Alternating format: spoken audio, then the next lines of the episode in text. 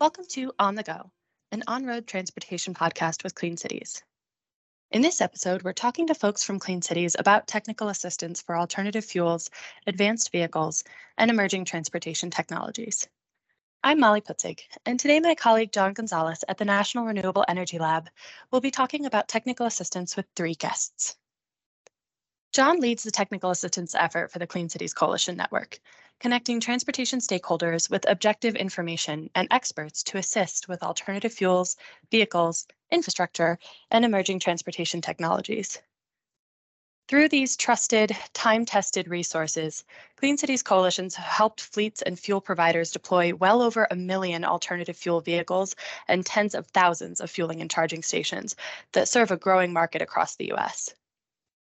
Our guests today are Lori Clark from Dallas Fort Worth Clean Cities, Rita Ebert from Greater Long Island Clean Cities, and Steve Trowbridge from Drive Clean Colorado. They'll be talking with John about their experiences getting technical assistance on their transportation projects. Let's take a minute to introduce our guests. John? Hello, Molly. John Gonzales with the National Renewable Energy Lab. Rita, would you please go next? Sure. I'm Rita Ebert from the Greater Long Island Clean Cities Coalition. I am the program director. Hi, I'm Steve Trowbridge with Drive Clean Colorado. I'm the Fleets and Fuels project manager. Last but not least, Lori Clark. Hi, I'm Lori Clark. I'm the director of the Dallas Fort Worth Clean Cities Coalition, and we are hosted at the North Central Texas Council of Governments. Thanks everyone for joining us today. We are going to talk about some of your technical assistance uh, projects that you've had that you requested of the National Renewable Energy Laboratory. And really just want to talk about how uh, these projects helped you, how they helped your coalition, how you helped your stakeholders. I think uh, I think we'll start off with Rita. If you would, Rita, talk a little bit about the program that you had and and some of the challenges that you ran into, and a little bit of that, if you don't mind. Thanks, John. Um, what we did was uh, we had American Recovery Reinvestment Act with the town of Oyster Bay. Uh, the town was running into some issues with their um, CNG garbage trucks that were retrofit. They were running a little hot, and they were melting some of the internal um, equipment in the engine. So I reached out to John for help, and uh, they were graciously enough to come out to Oyster Bay, and we resolved the issue by lowering the temperature without having to change the EPA regulated, um, I forgot the word, sorry. Well, it's okay. It's okay. Um, so without having EPA change the, what is that called, John? The, the certification, yeah. The engines Yes, were certified to an certification. emission standard, correct? Yeah, and we did not alter that to allow those vehicles to stay on the road. Yes. You- So as of uh, now, today, um, many years later, the vehicles are still running. Thanks for the uh, the help from John and uh, the team. So I'm very happy with it. Thanks, Rita. We'll, we'll turn it over to Lori a little bit. She can talk a little bit about propane. Rita was talking about natural gas in those refuse trucks.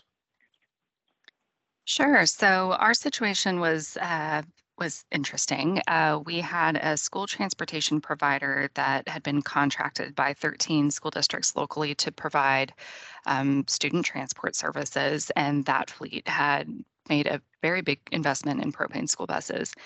And long story short, that um, organization was dissolved. And when they dissolved, they transferred ownership of their assets, including a lot of their propane school buses, um, to the various districts that they had served. So all of a sudden, these school districts are inheriting buses that um, they didn't choose and that they didn't necessarily have staff or training to operate and had to scramble with, with just a few months ahead of the school year to figure out how they were going to take ownership of providing student transportation services. So everything from hiring drivers to figuring out routing to how do we how do we operate, maintain, and and drive these school buses, some of which are propane. And so we we reached out to to get some help for them because they really needed some in-depth technical knowledge, um, and on some of these were older conversion systems, propane conversion systems. Uh, they needed to understand whether or not their own uh, maintenance technicians needed to be trained, um, what kind of training that was required, and, and a whole host of, of issues. And as as a coalition, um, we just didn't have the depth of expertise to be able to provide that support. And so I uh, reached out and John was able to, to step in and um, some of those districts are still operating propane and ordering new propane buses today. So um, was very successful. Thanks, Lori. That's great. We'll, we'll get more into uh, some of those issues like we will with Rita, but let's go ahead and turn it over to Steve. Talk a little bit about your experience with natural gas refuse trucks as well. A little different than Rita, but um, if you would talk about your experience there. We had a problem that was discovered in a listening session that was unrelated uh, some degree to the subject matter of the listening session, but um, we followed up on it anyway, and uh, just on a hunch. And it turned out to be um, a unique problem with uh, CNG engines that uh, I guess happens with with every CNG engine. Uh, it's just more pronounced in this application. We'll get into that uh, later. But the way TA helped us is that they have extension extensive connections and resources that I didn't even imagine. They put us in touch with uh, Cummins, the man engine manufacturer. They put us in touch with waste management at the highest levels. Um, because they had experienced similar problems. They put us in touch with with McNeilus and AMREP and Autocar. These people have resources that you can't imagine, and they will help you get to the bottom of the problem, no matter what it is. Great, Steve. Thanks. That's that's an interesting story. We're going to get back to it. Rita, if we could, let's talk a little bit about in your situation, that was Recovery Act funds. Um, and these happen to be fuel systems that were on these trucks that were from a company that unfortunately had gone out of business. And uh, that is kind of where some of the trouble started was who do we contact, right? Who do we even work with to help help keep these trucks on the road? And you had a great dealer there in Syasa Truck that was helping you they were limited too, right? That is correct, John. Um, Truck is the person that did the retrofit, and um, they kept replacing the parts, and it was costing a fortune for them. So that's when uh, the town of Oyster Bay contacted me, and I was like, "Oh, I was unaware at first it was happening," and that's when we reached out to you, John not only is the company out of business, but we had to figure out what we could do to keep these trucks from overheating, the engine overheating, and melting parts. So that's when uh, I had called out to you. Yeah, we we found out a few things.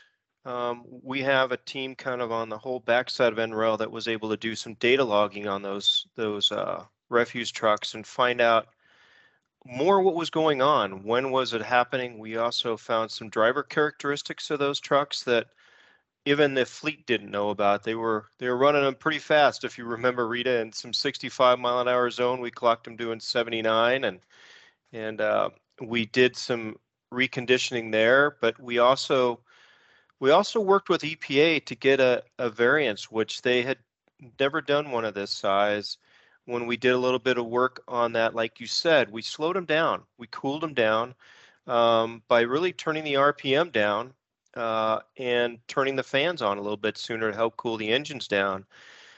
We're only able to do that though because we were fortunate to know some of the suppliers that built the fuel system components for that. And we're able to work with them even though the main company was no longer in business. We're able to work with the other suppliers uh, that was able to help us there, which was instrumental. Yes, John, that's correct. And uh, it was very important. It was the whole fleet. It was all 46 vehicles that had to be worked on. And it was very important because they had to pick up trash no matter what, you know. So as the trucks were going down, they were trying to paste them back together and put them out on the road. Um, another important fact that um, the, when we had Hurricane Sandy on Long Island, these trucks were able to continue to pick up refuse when fuel was um, not available. So this it was very very important to keep these vehicles going. You know, so we're happy with it. And I remember them saying that the last thing you want to do is not pick up the trash in New York. That is a bad day. That is a bad day. That is that is a very bad day, especially when uh, the town has, you know, 20, 30,000 residents in it, and they have to pick up trash, you know, two, three times a week, sometimes four times a week if they're included in the uh, recycling. So it was very important to keep these trucks going. Agreed, agreed. Hey, Lori, I um, want to talk about Dallas ISD a little bit. And when they inherited those propane school buses, I remember those initial discussions were, uh, we we don't like these things for one, and um, they were like, can we figure out a way to move on from this in our life? But fortunately, you were able to with your coalition to just continue talking them, talking them through, working with your local suppliers. Uh, that you've ever been able to move the needle where they're buying new propane school buses.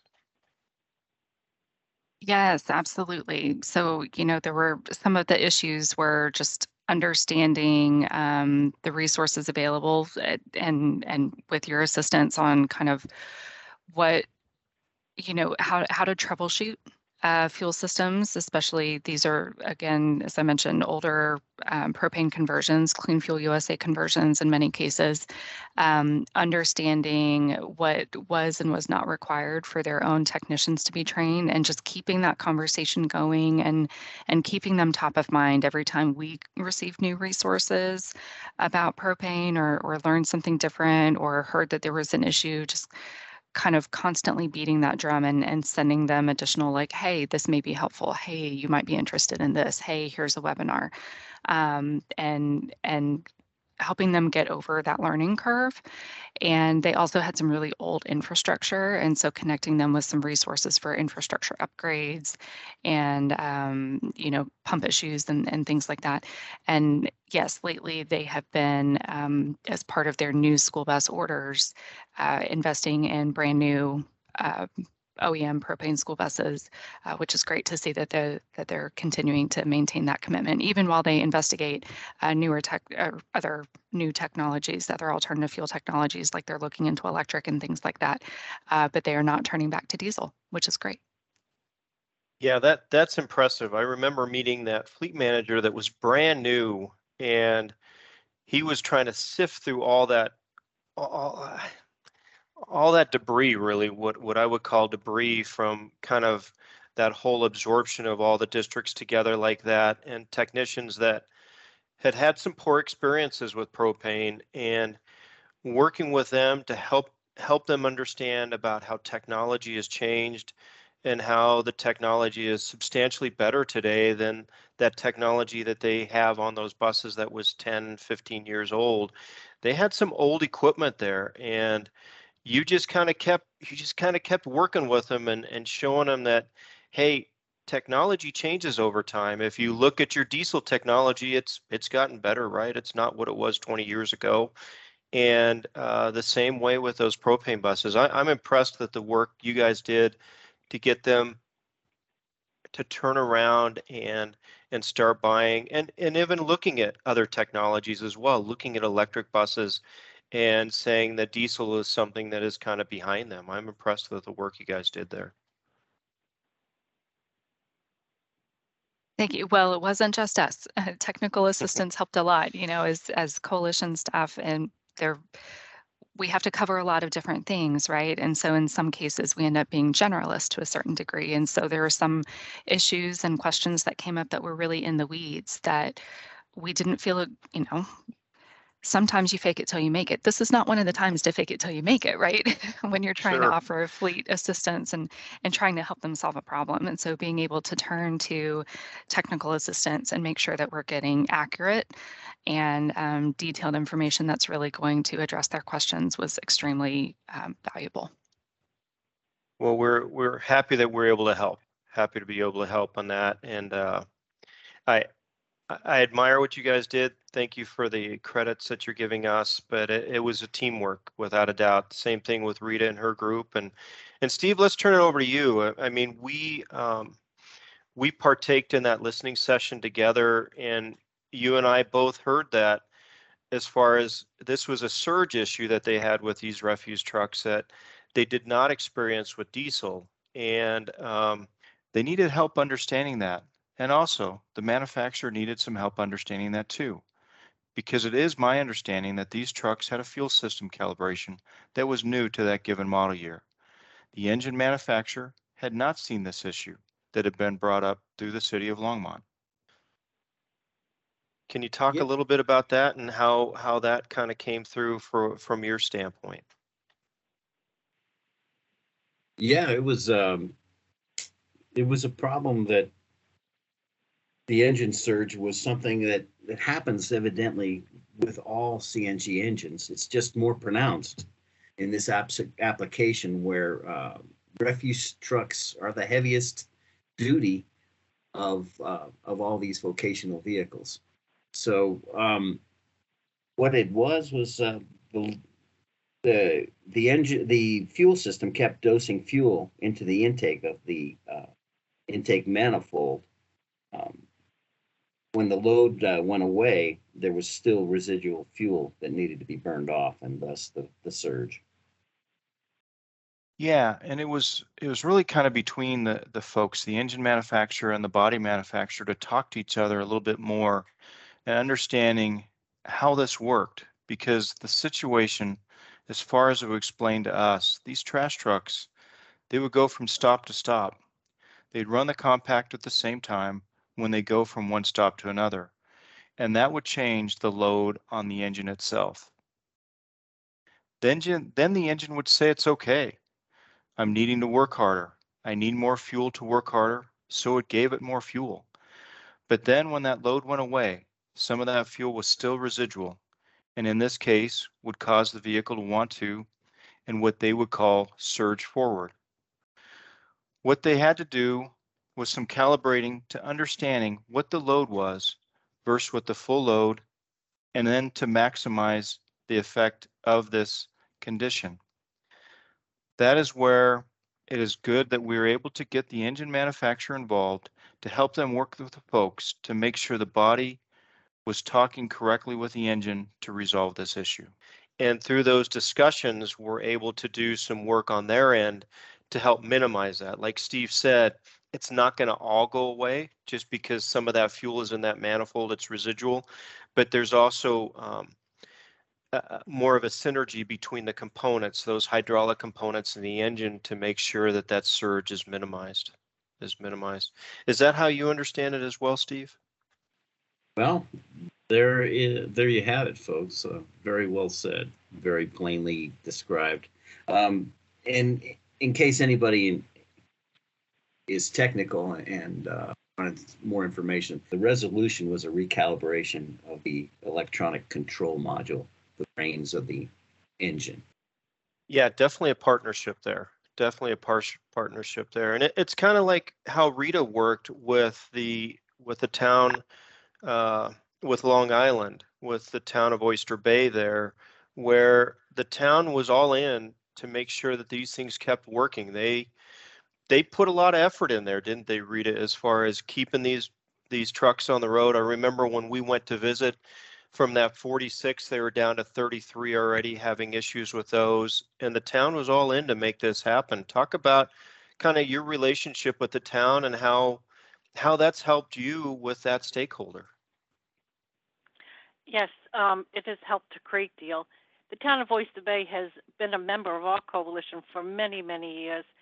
And we had this big project putting in the compressed natural gas station and retrofitting 46 trucks. So the town really wanted to make a statement to go in cleaner transportation, and they were gun ho on this, and they really wanted to it to succeed. So, you know, when you have a good stakeholder that's willing to do anything to keep these trucks going, you know, it strengthened our relationship with the town, knowing that I was able to reach out and get the help for them. Sometimes they just feel lost by dealing with the dealers or the manufacturers. And having Clean Cities and the uh, technical response team showed them that it is a wide variety of things that can be brought together and to solve issues. So it has helped our uh, relationship a great deal. Yeah, that I, I I felt that those folks were really great to work with, and and I, I know they were leaning on you heavy. They they needed your help, so I'm glad the work you guys did there. Hey, Lori, with with Dallas, I know when we met with them that first time was one of your first times to meet with them. Um, you had had some difficulty getting in there. They just they just weren't open arms to you. But by doing this and working through this and trying to help and, and helping them solve these issues and also bringing forward solutions moving forward. How has that helped you with that stakeholder and kind of creating a new stakeholder that you've been really trying to get into for a while? Yeah, it was very helpful. Um, it, as I mentioned, the student transportation had been provided by a, a third party entity. And so we'd had a really long standing relationship with that transportation provider um, and and really hadn't established relationships with the different school districts that they served because the school districts didn't have their own school bus fleets. And so eh, you know there was there was any number of things happening and and with the with the with the dissolving of that transportation provider. And um, for the school district for dallas isd to have to take on all of these obligations kind of fast and furiously. Um, there was there was just so much noise coming at them. And frankly a, a lot of people from the community that were coming at them with a bunch of asks and a lot of requests and we think you should do this and we think you should do that. And we just tried to keep our messaging very basic that like look we're here to help whatever solution you want to proceed with. You know they had a lot of people trying to pull them very early into um, a different field direction. And we were like we we we are here to help you solve the problems that you need to solve in order to be able to run the operations that you need to run. Um, you know, and, and trying to stay somewhat neutral in terms of fuel recommendations, aside from um, some gentle nudging that we would really rather you not turn back to diesel. So how do we make you make this work? Um, that I think helped a lot. And just kind of, as I mentioned, that slow and steady drumbeat, um, just popping up every every so often. Even if we hadn't had a lot of conversations, just sending them the email, and you know, then we would see them on webinars or we would see them show up in a meeting, and so we knew that they were that they were listening and that they were getting the information. Um, and it's really, you know, kind of come to fruition this year with some exciting developments and and some announcements on some of the plans that they have for where they're going next with their fleet. And this has been several, I, I should say this happened, I want to say all of this kind of hit the fan six or seven years ago. So it's taken some time, but it's, slow and steady wins the race. You bet. I, I I went. I remember when we went down there and did the listening session and went to Dallas ID, Dallas ISD, and boy, that was before before that was like in 2019 or 18. It it was. It's yeah. been a while. It's been it a while. Yeah, but look where look where it's gone. Look where it's gone. That's I think that is what folks need to understand more than anything is this doesn't just happen overnight. Um, this work, all the effort that you folks have put in to just continue to show them that you're that trusted resource and, and can help them when something goes wrong, right? That you're not there to sell them on anything. You're there to help them. You're there to help make their business better. What what it has done in this case, and it's helping you with others as well. Impressive. Hey, Steve, in, in the case of uh, these refuse trucks, this is the city of Longmont.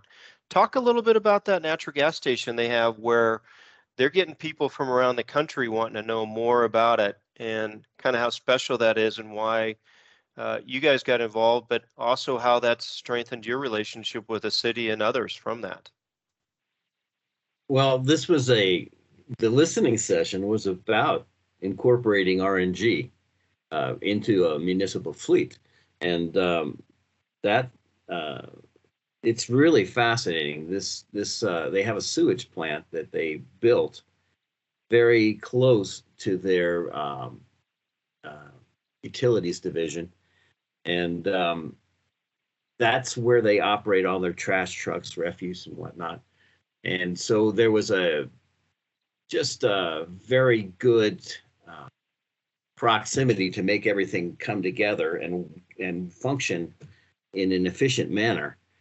And so the RNG is produced from the sewage plant. It's cleaned, it's scrubbed, and um, made into compressed natural gas. And this uh, fuels their refuse trucks. And that's that's the system in a nutshell. And and also another complicated part of that was the the RINs. We spoke about that as well. The the, um, the financial side of RNG. Yeah, those are all big pieces, no doubt about it. I think Steve's selling himself short here a little bit about um, kind of the trust that Longmont has put into them uh, as far as the support that they have given. Uh, Longmont talks very highly of Drive Clean Colorado. I'm, I'm happy with the work you guys have done there and the relationship you've built with the city because they've been a long time CNG user, kind of went away for many years. Uh, and you've you've helped continue to instill that trust that it's it's uh, it's a worthwhile project to move forward. And uh, you, you built a lot of trust there. That's that's something you're you're selling yourself short on there but you've done a good job there. Thanks, John. you bet. Hey i i've been the one asking questions uh, of folks. If you would just feel free to to say kind of what's on your mind, what you think about TA and, and the value you believe TA has been for you folks. Uh, if, it has, hopefully we, that's that's the goal. We hope it's been a, a value to you. Uh, but if you could, um, let's just talk about that a little bit. With this is just you speaking, and let, let's start out with let's start out with Lori. Well, I mean, definitely valuable. I think for us, um, you know, especially lately, there's so much noise around electrification. Um, and a lot of that is coming from groups that that maybe have a bias towards um, electrification being the one and only solution and being able to cut through some of the bias and really get it okay that's from a fuel neutral perspective, what is the the most feasible, the most successful, the most long term um, answer for this specific application and this specific fleet and this specific user?